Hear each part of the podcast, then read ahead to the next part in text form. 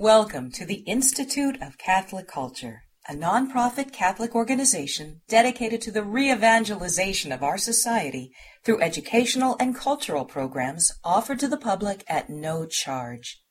This and other presentations, hundreds of hours of audio, are available for free on our website, www.instituteofcatholicculture.org.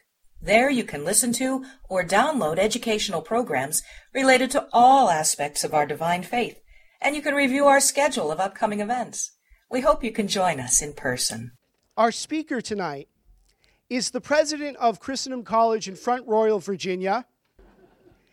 He received both his licentiate and doctoral degrees in ascetical and mystical theology from the Angelicum in Rome.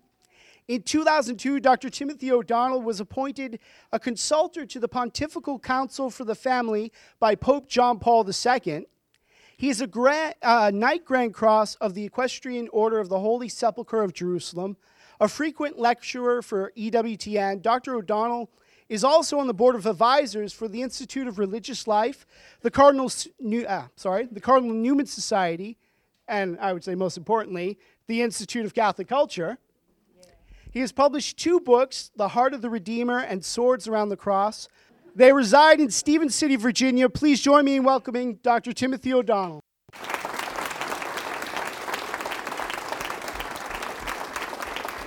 Thank you.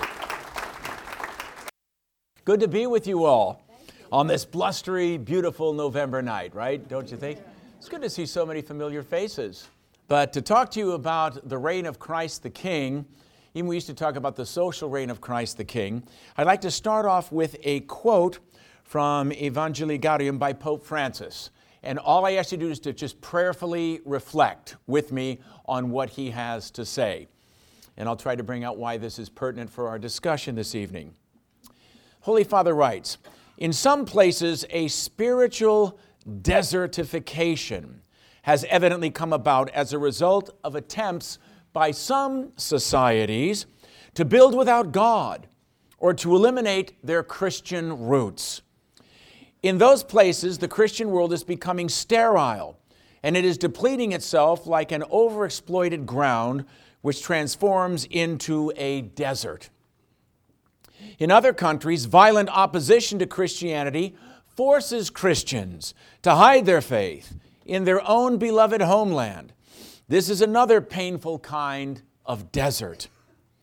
But family and workplace can also be a parched place where faith nonetheless has to be preserved and communicated.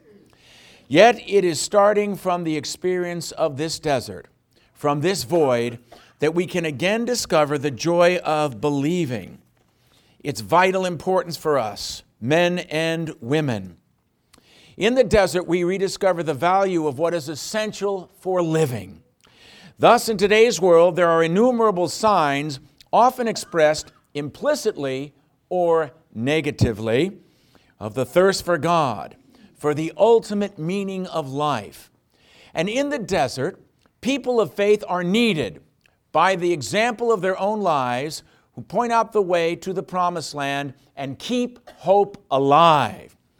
In these situations, we are called to be living, sto- living sources of water from which others can drink. At times, this becomes a heavy cross, but the Holy Father continues. But it was from the cross, from his pierced side, that our Lord gave himself to us all as the source of living water. Let us not allow ourselves to be robbed of this hope.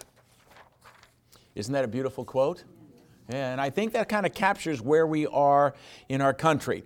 But if you talk about the kingship of Christ, the social reign of Christ, or building the civilization of love, uh, this can be a problem for some people. But it's an honor to be with you tonight here at the Institute of Catholic Culture, one of my favorite spots on the planet, wherever you are gathered to discuss the faith. I love being here and being with you to reflect upon this topic, which can be misunderstood, oftentimes can be neglected, and sometimes denied. Our Holy Father, Pope Francis, uh, just like his predecessors in his writing, it says it's very clear we are in the midst of a grave crisis, A crisis affecting faith in the church. And since the church is affected, it's also affecting the world in which we live in. Now, all of us here tonight, as believing, committed Roman Catholics, want to, to use the old Latin expression, sentire cum ecclesia. We want to think with the church. Now, there are many in our world, sadly, and some in our church who would raise even objections about the thought of Christ the King or talk about the social reign of Christ. Because we live in polite society, right? But anyway, uh, it is the solemnity and the church bids us reflect on the kingship of Christ. But some will say to speak of social reign, of kingship, of monarchy, it's outdated because this is an age of democracy, it's an age of egalitarianism, and the concept of monarchy and reign and social kingship is hopelessly medieval in tone. I kind of like Middle Ages, but anyway. Such a term also smacks of authoritarianism, which demands obedience in an age like ours, which extols freedom and diversity as the highest and the greatest good. Also, does not the concept of the social reign of Christ smack of a kind of triumphalism, the triumphalism that was rejected by the Second Vatican Council? And of course, it's interesting, sometimes we hear these voices raised in our own church. But let's look at what Holy Mother Church teaches us.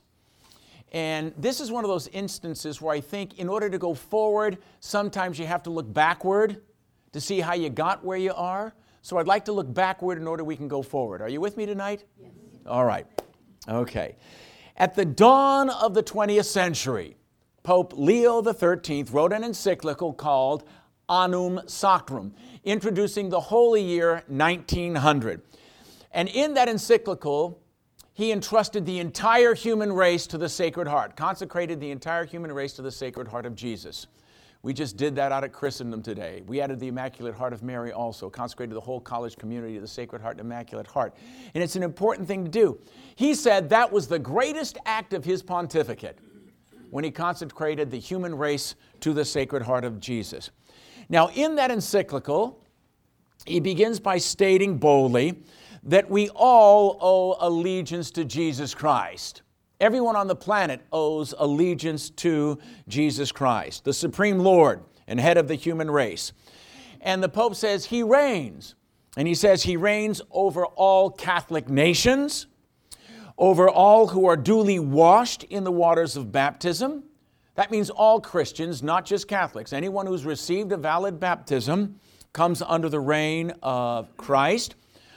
And then also, he says, over all deprived of the Christian faith. And therefore, the entire human race is under the power of Jesus Christ. Why is that? The Pope says, first of all, because he is divine. He's the only begotten of the Father, consubstantial with him. As we all said at Mass today when we did the Creed, he is God from God, light from light, True God from true God. He's God, He is divine. Therefore, as God, He exercises sovereign power over everything in the church and everything that is in our world. And the Holy Father teaches us that He reigns in two ways. First of all, we've already looked at by natural right as the Son of God. He's the Son of God but also, secondly, by an acquired right, since he gave himself for the redemption of all mankind. He reigns, therefore, not only over Catholics and those who have received Christian baptism, but all men individually and collectively, even if they don't know it, because he is King, he is Lord.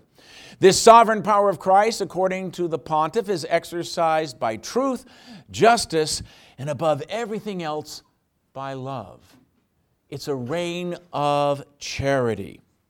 The Holy Father then stated how pleasing to our Lord would be this voluntary consecration to His heart. Can I just ask, how many of you have made a consecration to the Sacred Heart sometime in your life?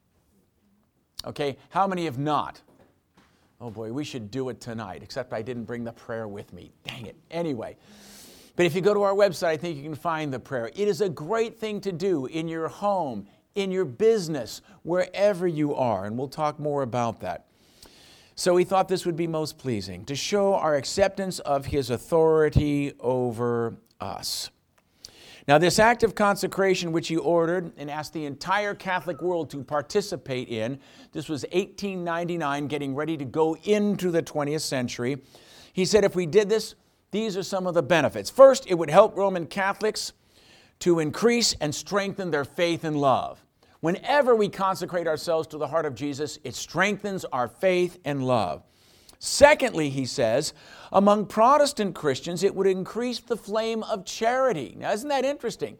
This is before the ecumenical era. But the power of intercessory prayer, if we give ourselves to Christ, does everyone benefit from that? Yes, because it's all part of the mystical body, even those who are imperfectly united. Share in that spiritual benefit. So it'll strengthen the flame of charity. And then, third, he says, Pagans will bring, be brought closer to faith and holiness through that act. And they will come to honor God as they ought to and hopefully win everlasting happiness in heaven. Isn't that what we want for everybody, right? That's the end game. Everyone makes it to heaven because that's what we're made for. Remember the old Baltimore Catechism? Why did God make you?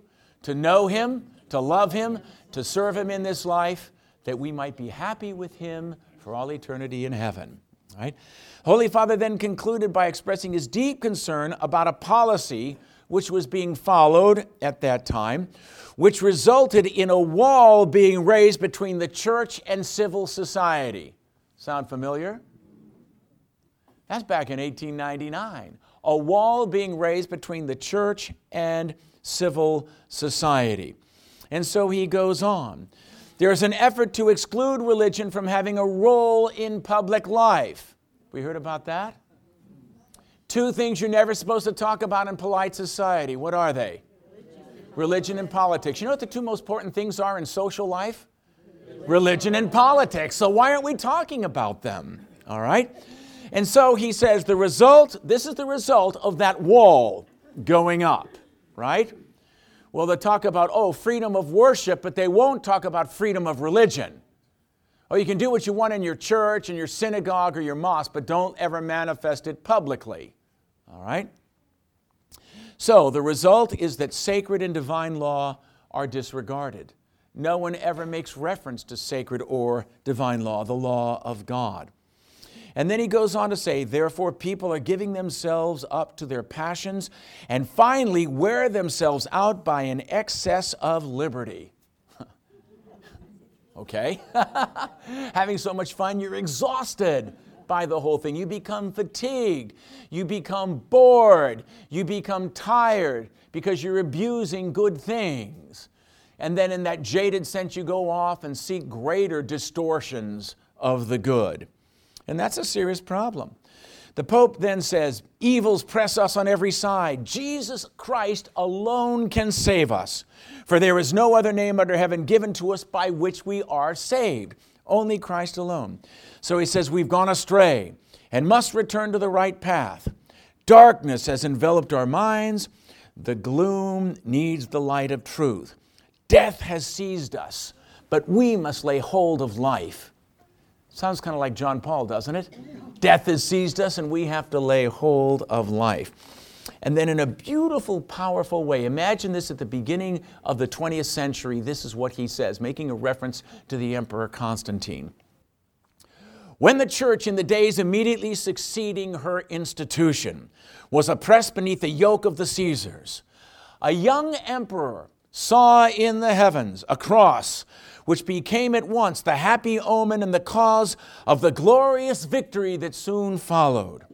And now, today, behold, another blessed and heavenly token is offered to our sight the most sacred heart of Jesus, with a cross rising from it and shining forth with dazzling splendor amidst flames of love. In that sacred heart, all our hope should be placed, and from it the salvation of men is to be confidently sought. Isn't that beautiful? That's how we ushered in that century. And he says, Peace will only come when all men and women acknowledge the empire of Christ. But look back at our 20th century.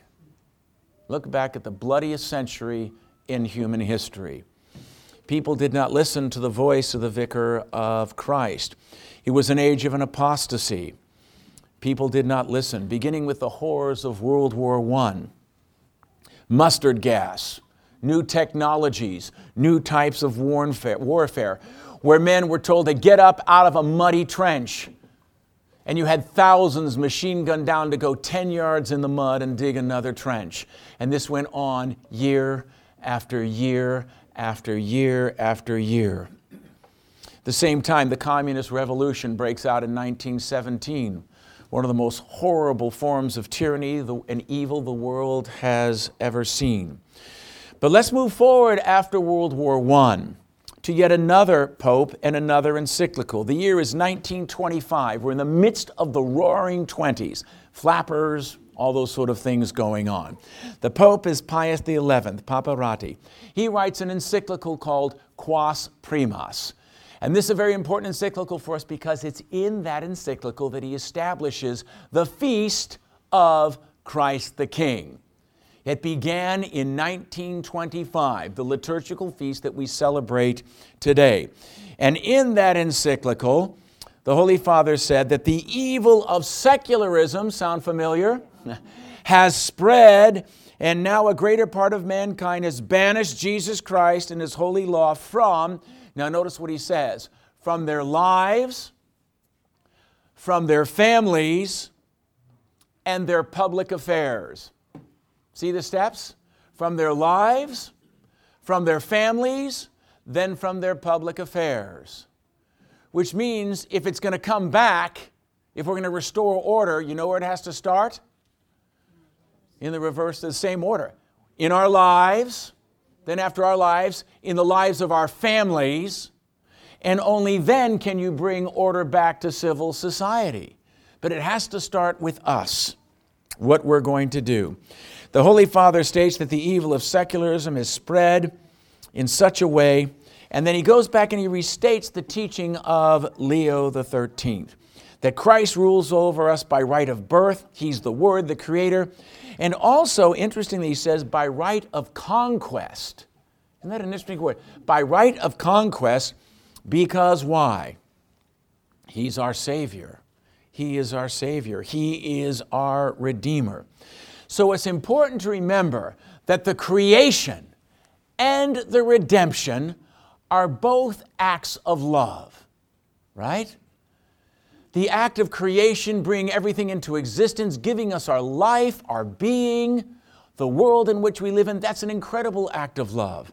And of course, Christ, through his redemption, is an act of love.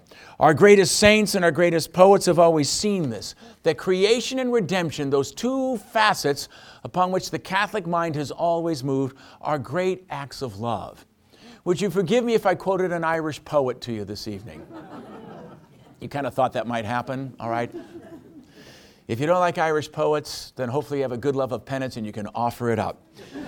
Joseph Mary Plunkett, who married Grace Gifford in Kilmainham Jail, wrote a beautiful, beautiful poem in which he captures the beauty of the creation and redemption woven in as a Catholic looks at the beauties of nature.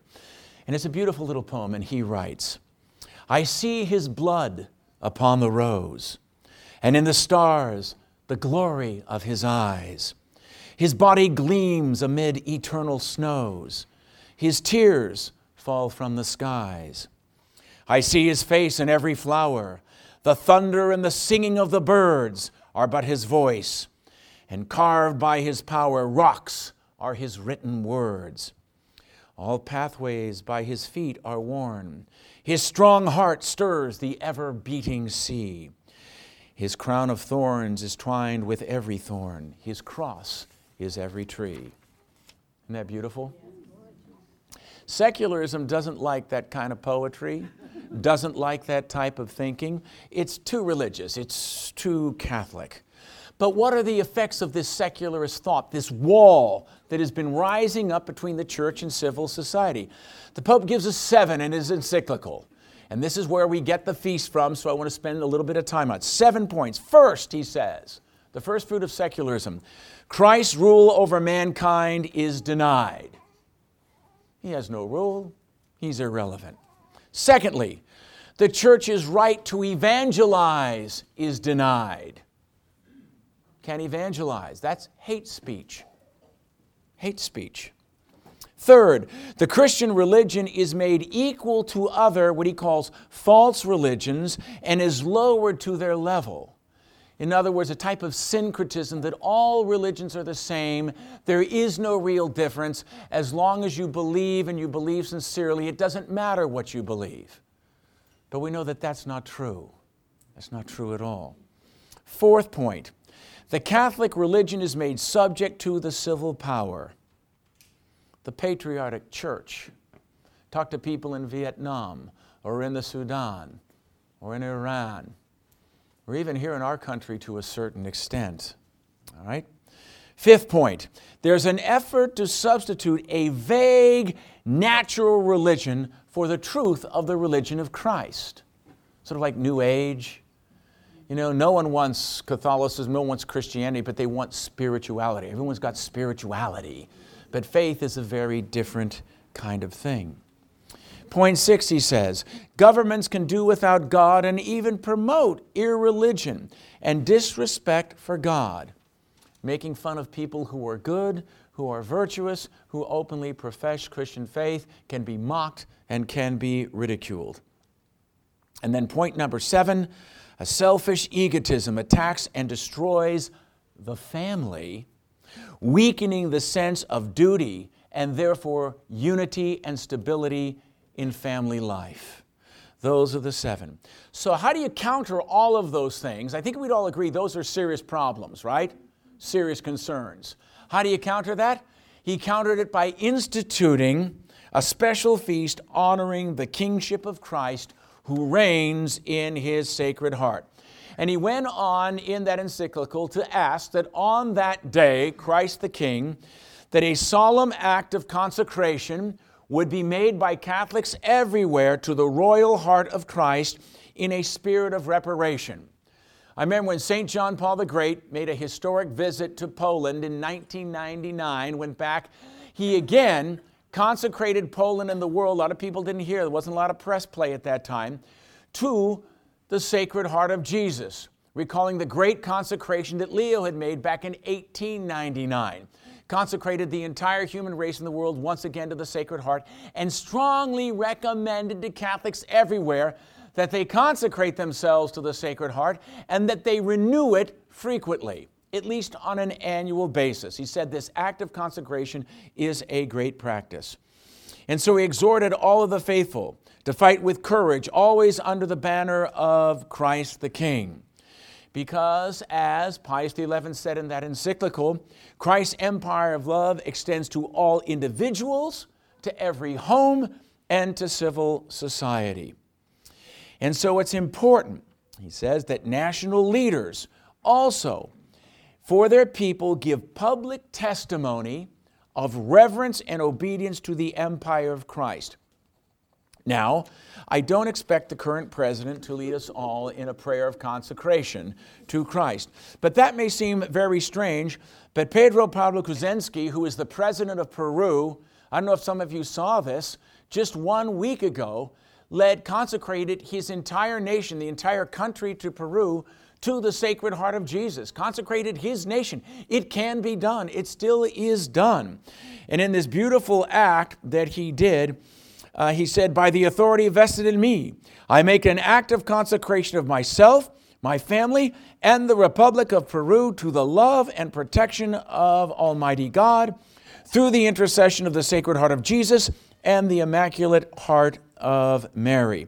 And then he went on to implore forgiveness for his own sins, the sins of his nation, the sins of his government. It was a beautiful, beautiful act of incredible humility. So that can be done. Now, when this feast was initiated, normally was the last Sunday in October. All right?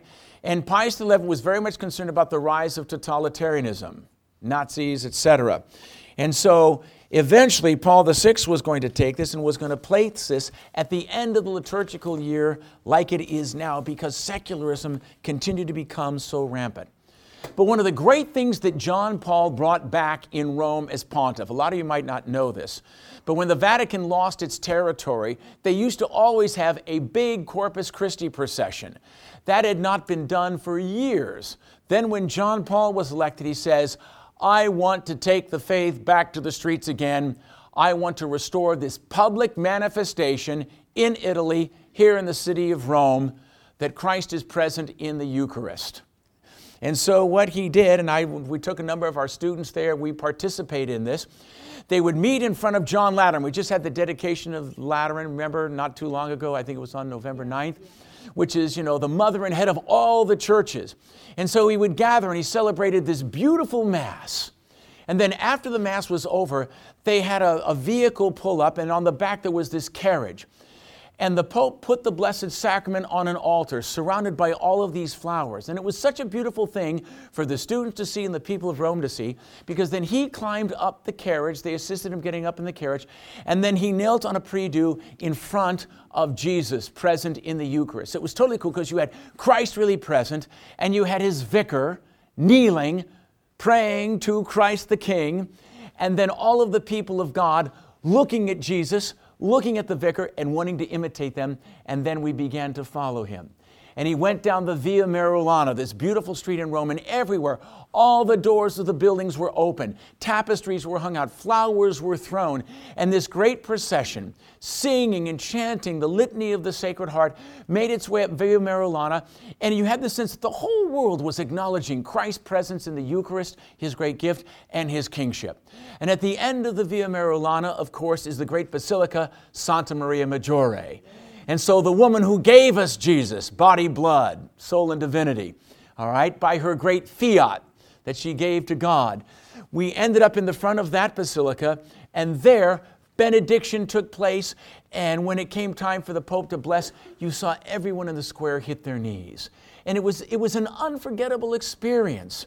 And that experience has not been lost. They sang Thomas Aquinas' Pange Lingua Gloriosi. But you had the sense of the public manifestation of Christ's presence and his kingship. And it was absolutely beautiful to see and to witness that. That tradition was continued by Pope Benedict, and it has been continued by Pope Francis as well. And it's an inspiration to all of us not only on Christ the King, but on Corpus Christi, to not be ashamed to manifest our faith publicly and to acknowledge the reign of Christ and the role that He plays in our life. And of course, this is so important. We can't expect society to acknowledge the kingship of Christ if we don't acknowledge His reign in our own hearts as individuals, in our own families, if we can't even bring Him to our businesses, and to our parishes. This is something that we really do need to do. So many times as Catholics, we sort of pass over the name of Christ in, in a type of silence. And to evangelize, of course, in our age, in this pluralistic age, is considered unsophisticated. It's not being broad minded, it's not tolerant. And of course, that's really not true at all. Um, it's very interesting. Fulton Sheen once said, it's one of my, I love Fulton Sheen and everything he used to preach, and I used to keep my sanity when I lived in California by listening to his cassette tapes all the time as I was battling LA traffic. But Fulton Sheen once said, and I think it holds even more true today America, it is said, is suffering from intolerance. It is not. It is suffering from tolerance of right and wrong, truth and error, virtue and evil, Christ and chaos. Our country is not so much overrun with the bigoted as it's overrun with the broad minded. And so he said, in the face of this broad mindedness, what the world needs is intolerance. You catch his point. In other words, we need to bear witness to the truth, to the truth of things. Now, Many took Pope Pius XI and his encyclical, starting this great feast of Christ the King, to heart. Many hated its message as retrograde. The Nazis really opposed it fervently. So did the communists. And one of the great signs, the outbreak of the fury against this encyclical and against this feast, really manifested itself in the year 1936 during the Spanish Civil War. Our president, Dr. Carroll, our founding president, wrote a great book on that. During six months of that year, the outbreak of that war, 15 bishops were killed, oftentimes mutilated, tortured. More bishops were killed than in any other persecution in the history of the church. 6,000 priests, seminarians, nuns, and monks were martyred, were killed for the name of Christ. Bodies of nuns were dug up, all right, and they were propped up, decomposing corpse in front of churches, mocked, ridiculed, spat upon, not even respect. Tabernacles were broken into. Hosts were taken out and were nailed to the walls. Some of them bled. Some of them are still preserved in some churches in Spain where the people saw the blood coming from the host and ran away in terror at what they saw. It is estimated that close to 10,000 churches were destroyed and pillaged, Blessed Sacrament desecrated. The great statue in Spain of Christ the King, manifesting his royal regal heart, the communists actually sent out a firing squad to execute the statue. We may not think that the Feast of Christ the King has any significance, but the Nazis did, and the communists did. The enemy saw it as a great threat to what they wanted to achieve a godless society. And so they went out and they shot this statue up and destroyed it. All of these martyrs died beautifully, forgiving their enemies and their executioners, and of course, crying out before their death, you know what? Viva Cristo Rey! Long live Christ the King. One of them, who was canonized by John Paul, John Paul canonized a large number of them. We know that he was a priest who died giving absolution because he was struck with a bullet. It went right through his right forearm. So he was actually up, I absolve you, saying Te absolvo. Bullet went through there and pierced him right in the heart in the act of forgiving. Amazing. John Paul canonized 100 of these people. And lest we forget, Pope Francis just a week ago, approved the canonization of four more of these martyrs of the Spanish Civil War. So, again, hermeneutic of continuity. There's a great deal of continuity that we're dealing with here. And uh, it's a challenge for all of us to remember our forefathers who were not afraid to die for Christ the King and give their life and witness. We have to remember his first words to us when he was elected Pope. Remember, John Paul was elected back in 1978. I remember I was present in that square with my wife and daughter when he said, Non abbiate paura. Be not afraid. Be not afraid. Open wide the doors to Christ. And we have to get back to Him, back to our King. And sometimes that can mean suffering. You know, there's a story told of a woman who was in a mental institution.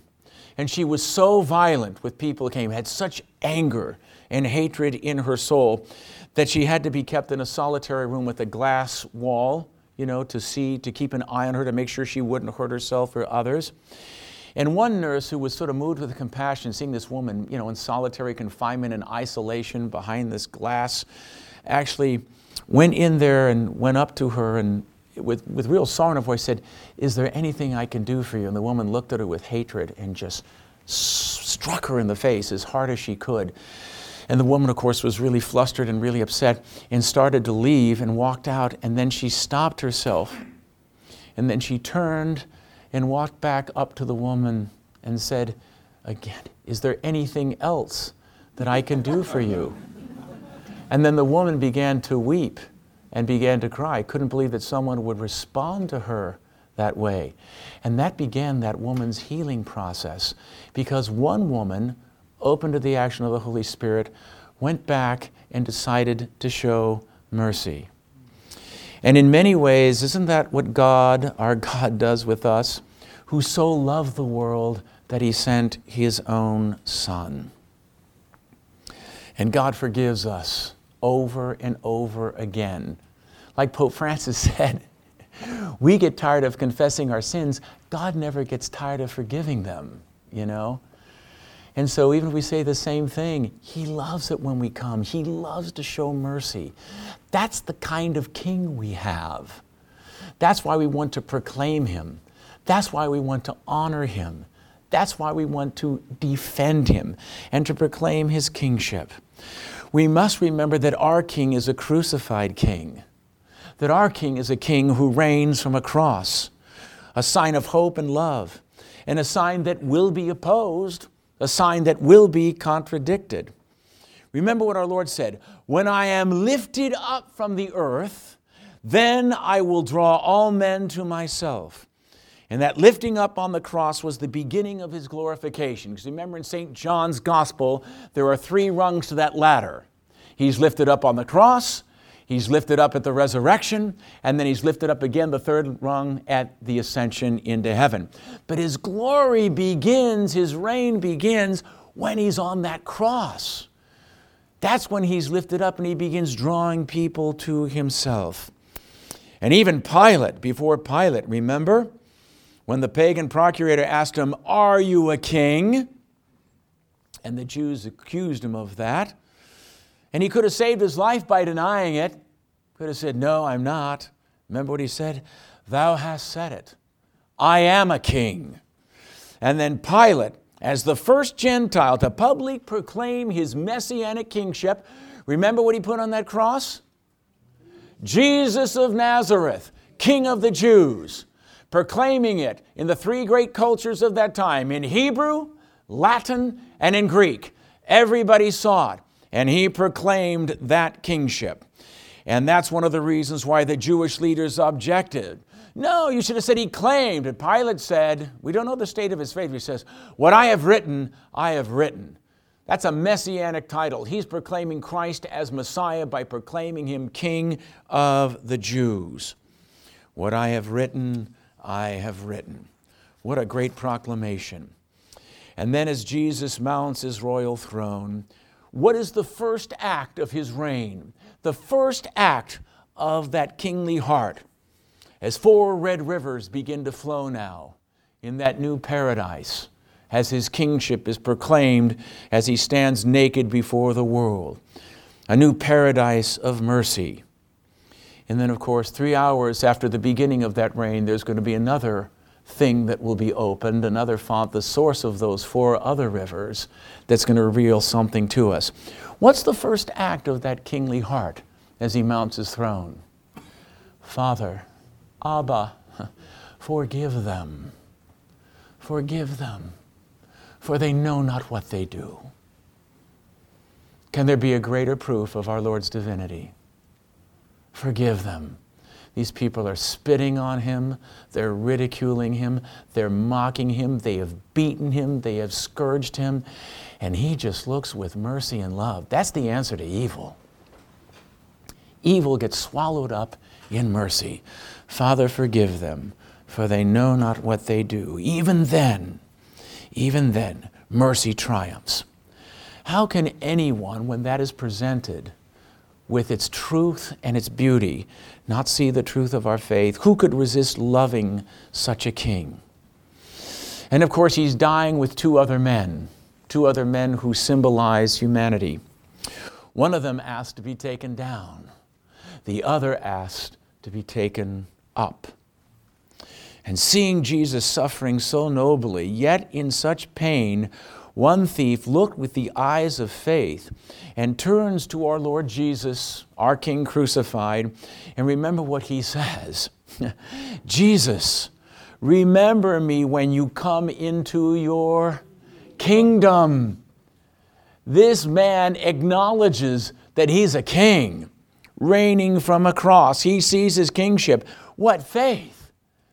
Looking at that ecce homo, behold the man What's his crown? His crown is a mass of bloody thorns, and the blood stinging and burning his eyes as he raises his eyes on those whom he loves, those who are crucifying their king. His scepter that he holds is actually a bloody nail that's riveted into the wood of the cross. His royal garment, the purple he wears, is his torn, mutilated flesh. If the shroud is accurate, that scourging wasn't limited to 39 strokes, it was an unchaining of demons. He was beaten horribly, front and back. That's his royal garment, and his throne is a wooden tree. Unbelievable. He was despised. He was rejected of men. But revealing again what? His royal authority and his incredible love. What does he say? He turns to him and says, What? This day thou shalt be with me in paradise. Because wherever Christ is, that's paradise. And if we are with him, we will be in paradise. But for us now to get back into paradise, we have to go through a flaming sword, right? Remember, there's a cherub guarding Eden. That means there has to be suffering, there has to be pain. And our king was to receive that piercing blow along with his mother, who he gave to us to being queen and mother. She would receive the same blow spiritually as Simeon had prophesied in the mystical union of those two hearts. You've all seen the cross of San Damiano, haven't you? I have a daughter who's a poor Clare who pointed out something I'd never seen. But at the bottom of that cross is Longinus. And if you look at the spear of Longinus, you have Mary and John on the side of the cross, and the spear of Longinus is going right through Mary's heart, even though you can't see it because it's behind her, and piercing the side of Jesus. All right? Those two hearts so beautifully united. And at this very moment, as our Lord hangs on the cross, he could see in the distance the great temple in Jerusalem. And on that day, when so many lambs were being sacrificed on that day, the great curtain in the temple was rent in two from top to bottom, indicating a divine action. And of course, for the first time for the Jews, remember only the high priest could go into the Holy Holies. On the Day of Atonement, had to have a rope tied around his leg just in case he should die because he's in the presence of the Lord God and they could pull him out. And he pronounced the sacred name, Yahweh. Okay? Imploring forgiveness for his people. Well, that curtain is ripped in two from top to bottom, and the Holy of Holies now is laid bare.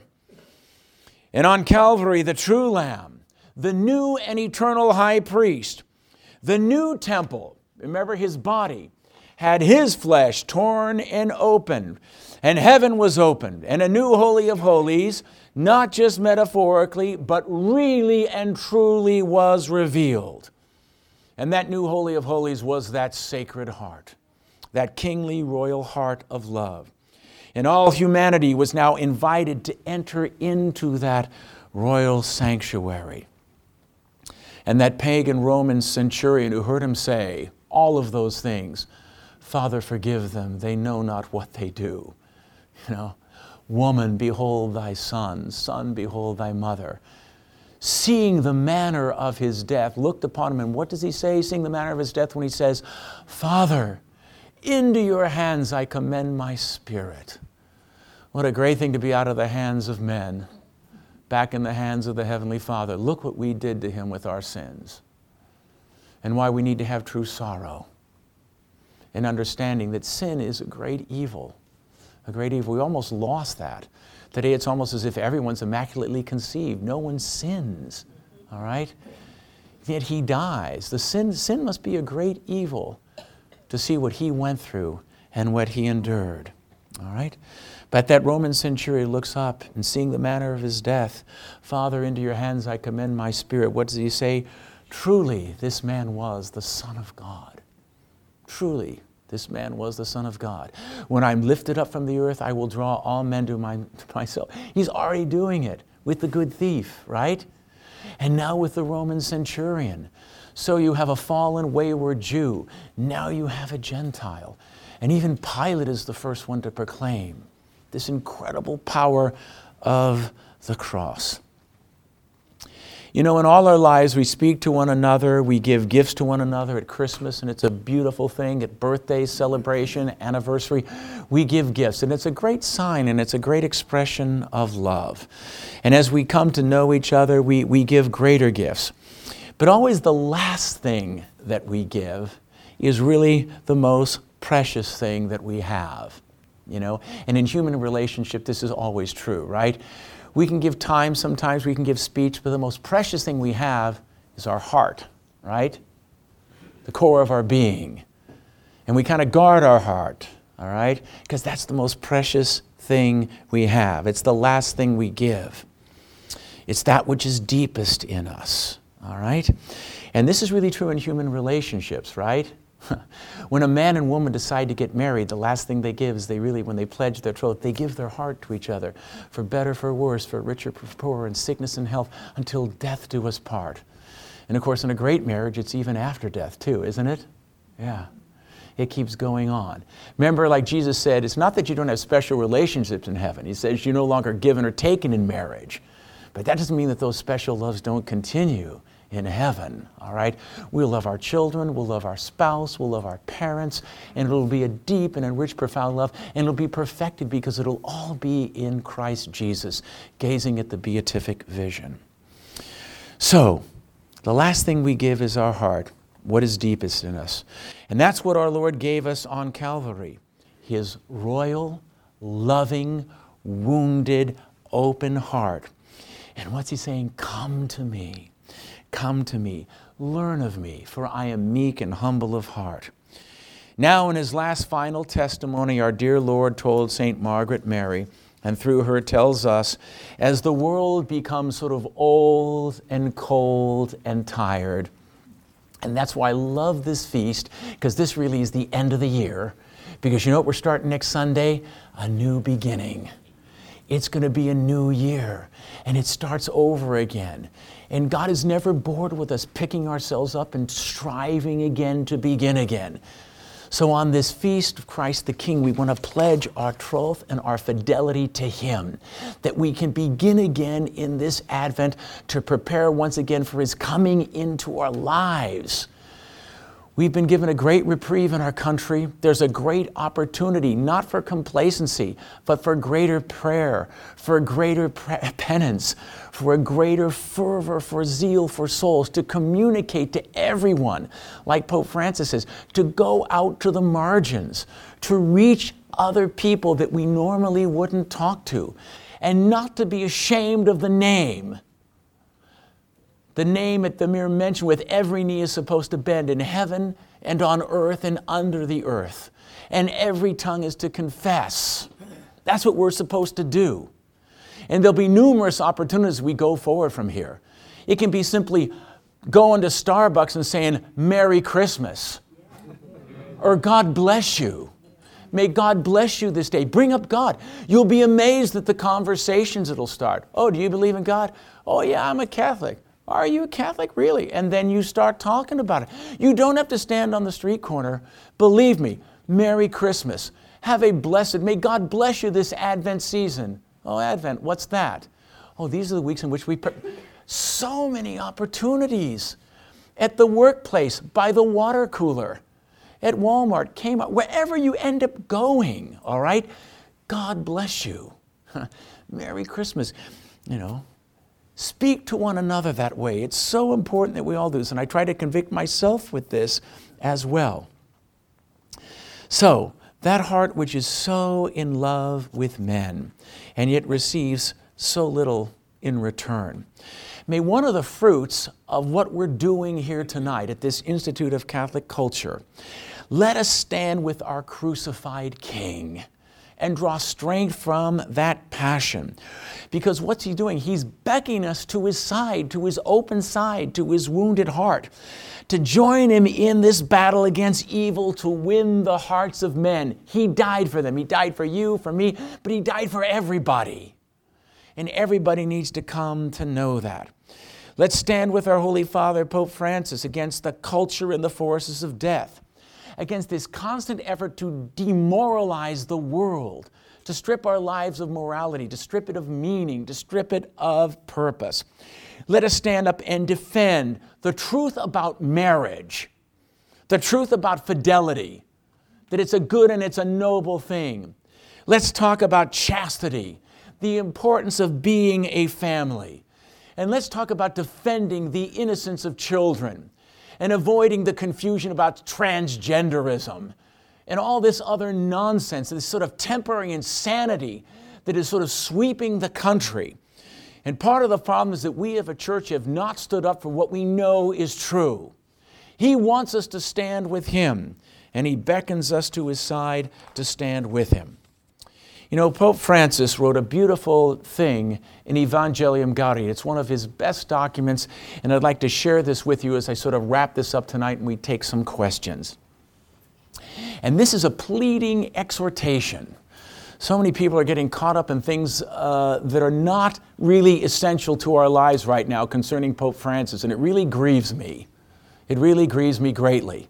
I've gone back to start reading L'Osservatore Romano from cover to cover because there's so much that he says that is never reported by the Associated Press, the Washington Press, or the New York Times. And unfortunately, it never gets spoken. Listen to his words and what he has to say at the end of his apostolic exhortation on the, the joy of the gospel. This is what he says, and he's speaking to all of us tonight. I think one of my roles as a theologian is not just to share with you what I think, but to communicate what the magisterium of the church is saying. What does the church want?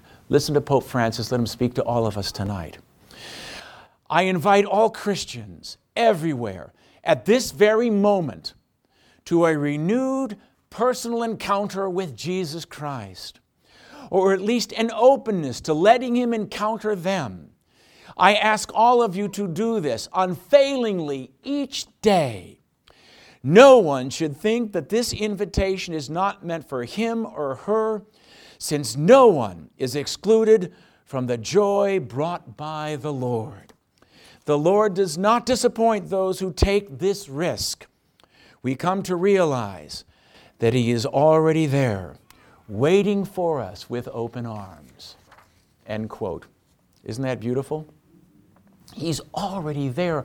All we need do is turn to Him and let Him work in our lives. So, this evening, on the great solemnity of Christ the King, as we end this liturgical year, we end this extraordinary Jubilee year of mercy, and we prepare now to enter into the great season of Advent. There are graces that God has in store for each and every one of you tonight, or you wouldn't have risked coming out on a Sunday with all the wind and the stormy weather. There's a great grace that He has waiting for you tonight and in this coming Advent. Be open to that and share that with people in your family you might be estranged from, with coworkers, with anyone that God puts in your path. Be open to the work of the Holy Spirit. Let's pledge our loyalty this evening to Christ our King, who reigns through his heart.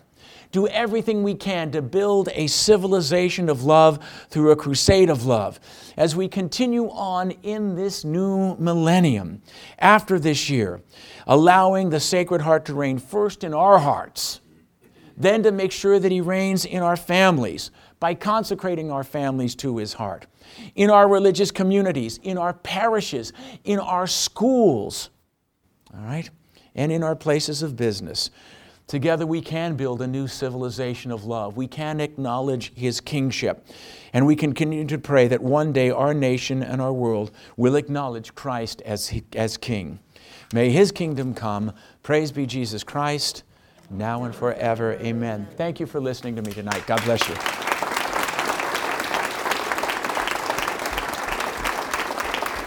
Thank you. What would you do if, after this contentious election, you were told that you could come to Thanksgiving dinner as long as you didn't discuss politics?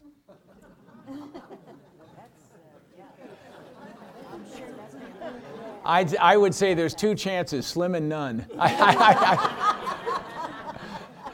no, I look at. I mean, if you're invited to Thanksgiving, that's sort of family. If you can't get in an argument with family or discuss those kind of things, then there's a deeper problem there. That's what I would say. Um, so it's not that you have to come over, you know, with, uh, you know, wearing a "Make America Great" T-shirt for Thanksgiving supper or something. But I mean, but you know, but you know, I mean, you know, I mean, you can be sensitive to people, but I mean, these, these are things that should be discussed, and I think should be openly discussed myself. So I would be kind of saddened that there would be sort of stipulations at Thanksgiving saying, we, you can come, we want, you can come, but only if you don't do this. Well, you know, you can try to be, you can try to be respectful if you can, but I'm sorry, those are, those are things that when you come together as a family, you can discuss in a civil way and I think that's part of the problem we're having is when there's a lack of civility in discourse. Even though the issues are very, very serious and very grave, I think it's the greatest divide in our country since the Civil War.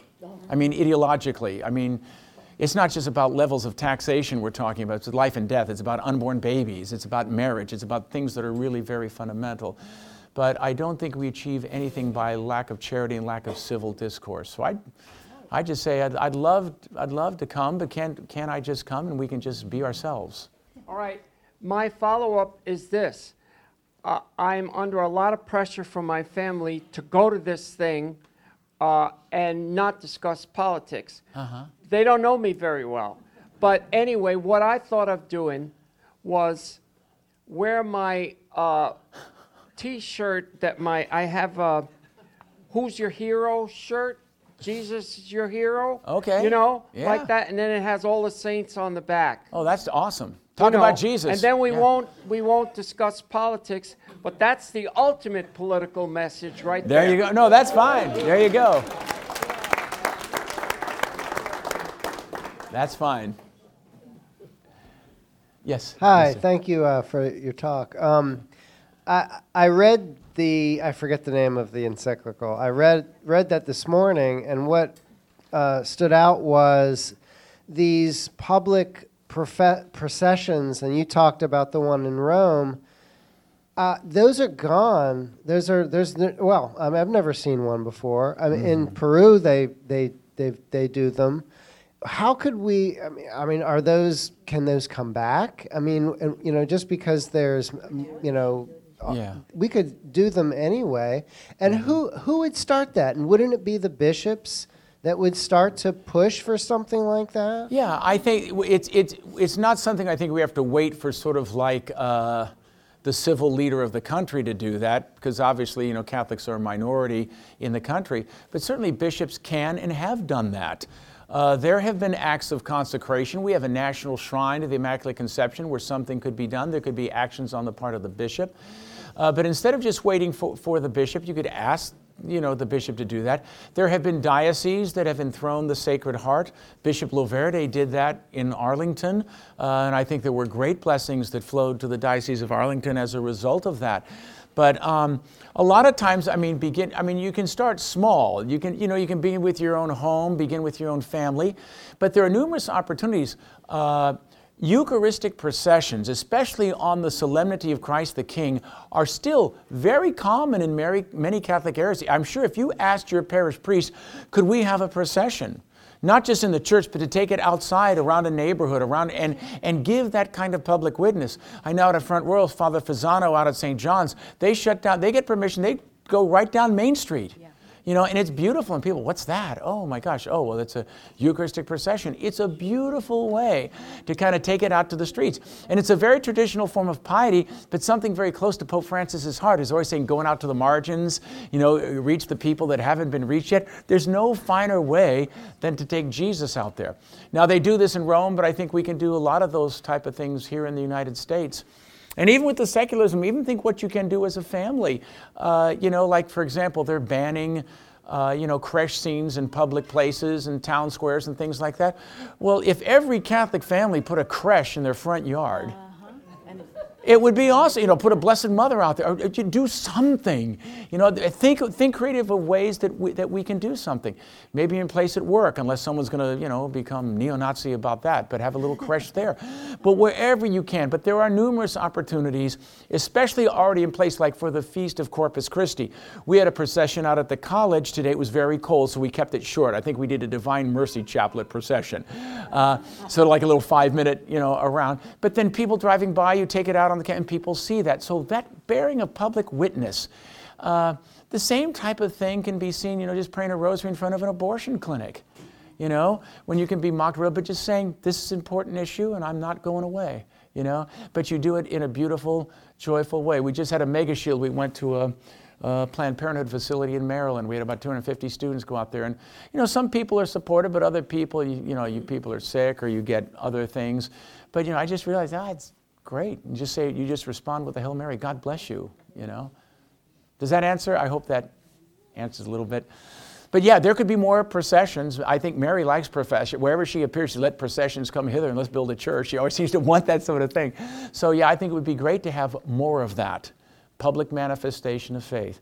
And that includes even certain things like, you know, the old, you know, Friday fast from meat, abstaining from meat, and things like that, where little things that make you seem a little different from everybody else. It gives you a great chance to manifest.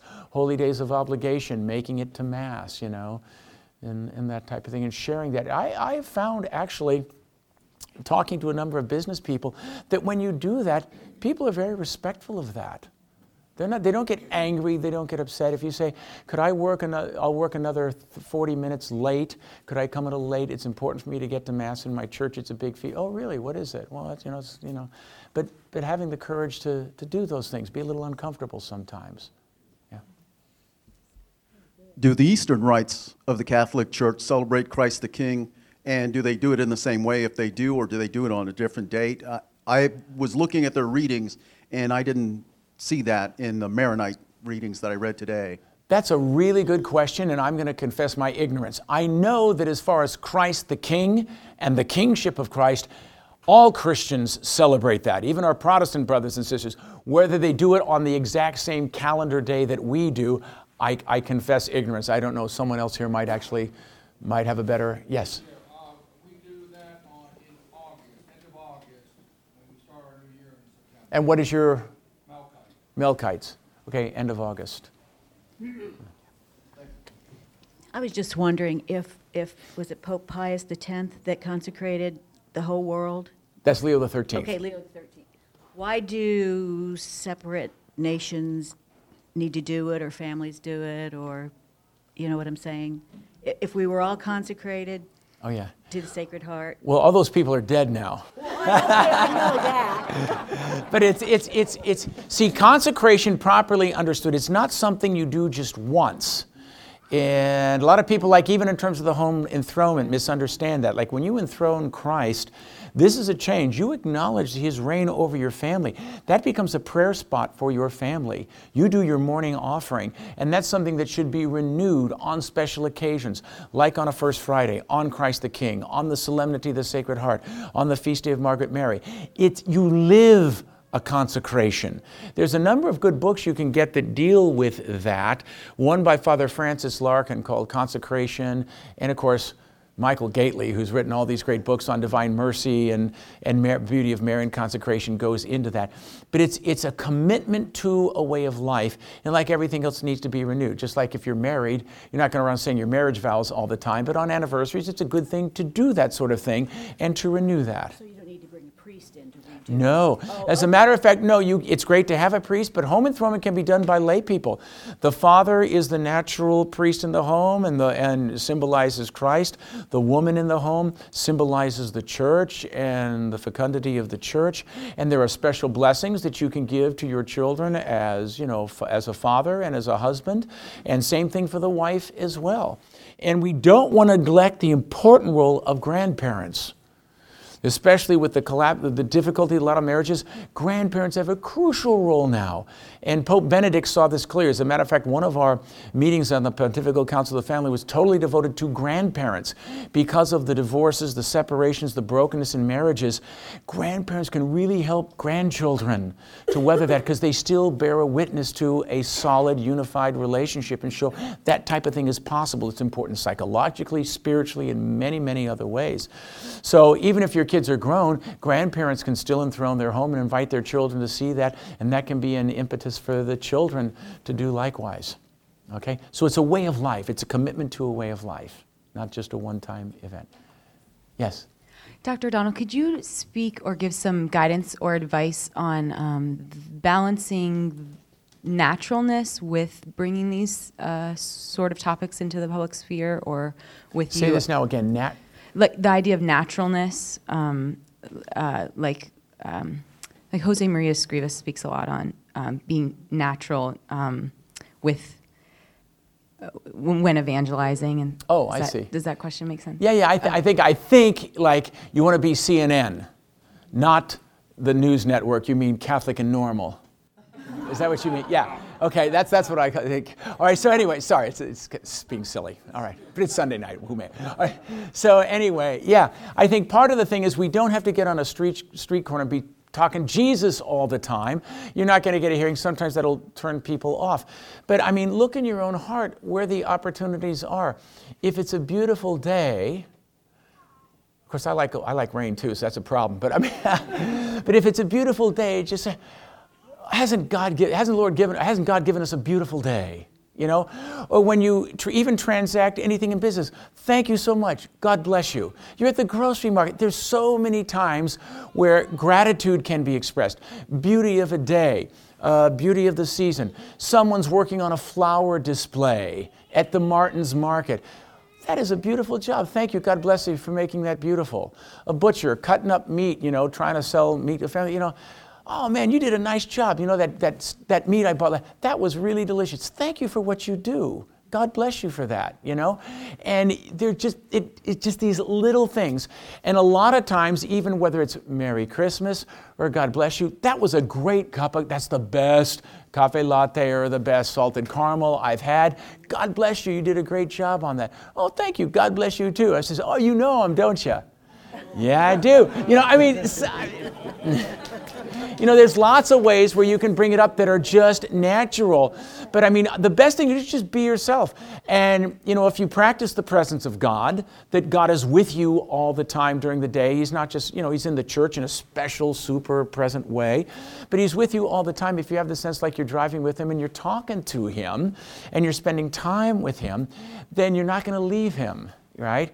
And if we remember that we see them in our brothers and sisters, then when you meet, you know, like C.S. Lewis used to always say, You've never met a mere mortal. Everyone you meet has an immortal soul and is destined for the beatific vision, God willing, all right? And it could be, you never know these, what Chesterton called tremendous trifles, little things but the world's trying to push God away. Even when someone sneezes, God bless you. You know, don't say bless you. We even bless you. Well, I'll take that. You know, but you know, but there's so many opportunities. God bless you. Do you need, I can. you need a Kleenex? You know, or just act, holding the door, doing this. You see a mom with a with kids. You know, beautiful baby. God bless you. What a beautiful family. God bless you. You know, you see a guy from the U.S. military. Thank you for your service. God bless you. All right. Thank you for your sacrifice. And God bless you and God bless our country, you know? And it just, conversations happen naturally that way. But Christmas is a huge time because believe me, people are lonely and there's a hunger despite all the shouldn't say it. Shouldn't. even the merchants are recognizing you should say it because it's good for business, all right? And so they're actually bringing it back again. But say, have a Merry Christmas. And sometimes, you know, because it's officially mandated joy, so I say, well, I hope to, but I'm not sure. Oh, really, what's the matter? Something wrong and, and maybe you get into a conversation about some, some hurt in their life. And then if nothing else maybe you, you can't solve every problem. You say thank you. I will remember you in my rosary today or in my divine mercy chaplet. What's that? Or you know whatever. And maybe they'll just remember there was some catholic that prayed for me you know? And no prayer is ever wasted so you might even turn that person's life around all right but you're ambassadors for Christ. You're Catholics. You're all, as Catholics, through your baptism, called to evangelize. So you've got to be wherever you go, wherever you go. And you'll find it's, it's a lot of fun. You get in arguments sometimes, that's okay. but most of the time, people are happy, you know, because we're made for Him. And it's just natural. Homo religionis, man is naturally religious. Any other questions? I'm uh, sorry. yes, yes, on the uh, flyer for today's talk, it mentioned uh, Christus Vincit. Can you just talk a little bit about what that means? And I thought I remember reading it's on an obelisk in St. Peter's Square. Oh, how do you know? You're not far from the kingdom. That's right. you should read a Dan Brown book. Just joking. Just kidding. Just kidding. Just kidding. See, you know. That's a good sign. On the obelisk at St. Peter's, that's right, because Sixtus V, when he had that obelisk raised, he moved it from the site. That obelisk is the only obelisk in Rome that never fell down. It's been standing since it was brought, I think, in like the year 30 by the Emperor Gaius, and it stood in the, the spina of Nero's circus. And so he wanted, uh, Pope Sixtus V wanted that to be manifested that the church had inherited the spiritual authority of the Roman Empire. And so he put it up there. And then Alexander VII, who did the big colonnade of Bernini, put the chi, his family, his Chigi star, and put a cross on top of it, indicating that Christ had overcome the forces of paganism and had conquered the world. And so he placed in there a relic of the true cross. When you go into St. Peter's, there's a relic of the true cross in that cross on top of the obelisk. So at the bottom of it, you will see Christus vincit, Christus regnat, Christus imperat. Christ has conquered, Christ rules, Christ reigns. And uh, on the other side, the side facing you when you go in the square, it actually has a great thing after that where it says, uh, Flee ye shadows of darkness and air. The lion from the tribe of Judah has conquered. It's just so triumphant. It's fabulous. And then you look up and you see on the, on the facade of St. Peter's Christ holding his cross in triumph, hand raised in benediction, and all the apostles up there with John the Baptist holding the symbols of their martyrdom. And it's victory, we win the war. In the end, we win. It's great. It's great stuff. St. Peter's awesome. Does that help? Okay, so that's Christus Vincit. Thank you, Dr. O'Donnell. Okay, thank you all. God bless you. Great being with you. Thank you. We hope you enjoyed this presentation from the Institute of Catholic Culture. If you'd like to learn more about the mission of the Institute and how you may become a part of this important work, please visit our website at www.instituteofcatholicculture.org or call us at 540 635 7155. And may the glory of Christ Church be ever more manifest upon the earth. St. John the Evangelist, pray for us.